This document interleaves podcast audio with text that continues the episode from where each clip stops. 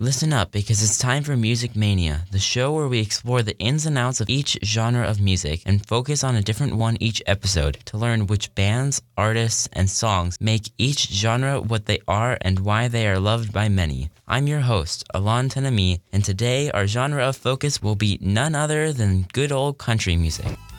Associated largely with the southern and southwestern states of the US, country music began to be noticed around the 1920s and gained popularity throughout the mid 1900s and still remains a prominent genre today. Bristol, Tennessee was formally recognized as the birthplace of country music by the US Congress, and it has been home to the Birthplace of Country Music Museum since 2014. The first country singer to have a nationwide hit was Vernon Dalhart in 19 1924 with his song Wreck of the Old 97. Let's take a look at it.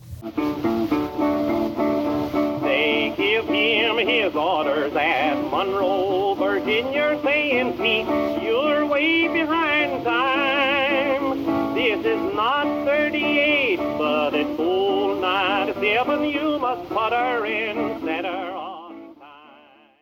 Country music continued to grow in fans and popularity, and by the 50s, many subgenres had already been born, such as rockabilly. One of the more famous rockabilly artists was Elvis Presley, who made top 5 in the charts with his song Heartbreak Hotel.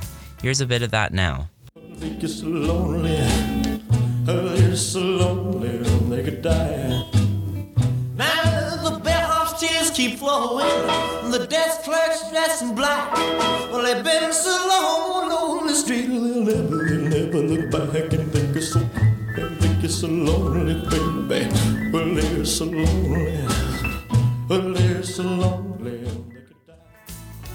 Throughout the next few decades, Country music thrived with many talented artists like Dolly Parton, Tim McGraw, and Shania Twain. Those are only a few of the amazing singers that continued country music through the late 1900s and got it to the state that it was through the 2000s and still is today. In 2006, singer and songwriter Taylor Swift debuted her first album at the age of 16. She went on to become one of the most successful country singers and eventually transitioned into pop music. Her debut single, however, Tim McGraw, is what got her started. Let's have a listen. When you think Tim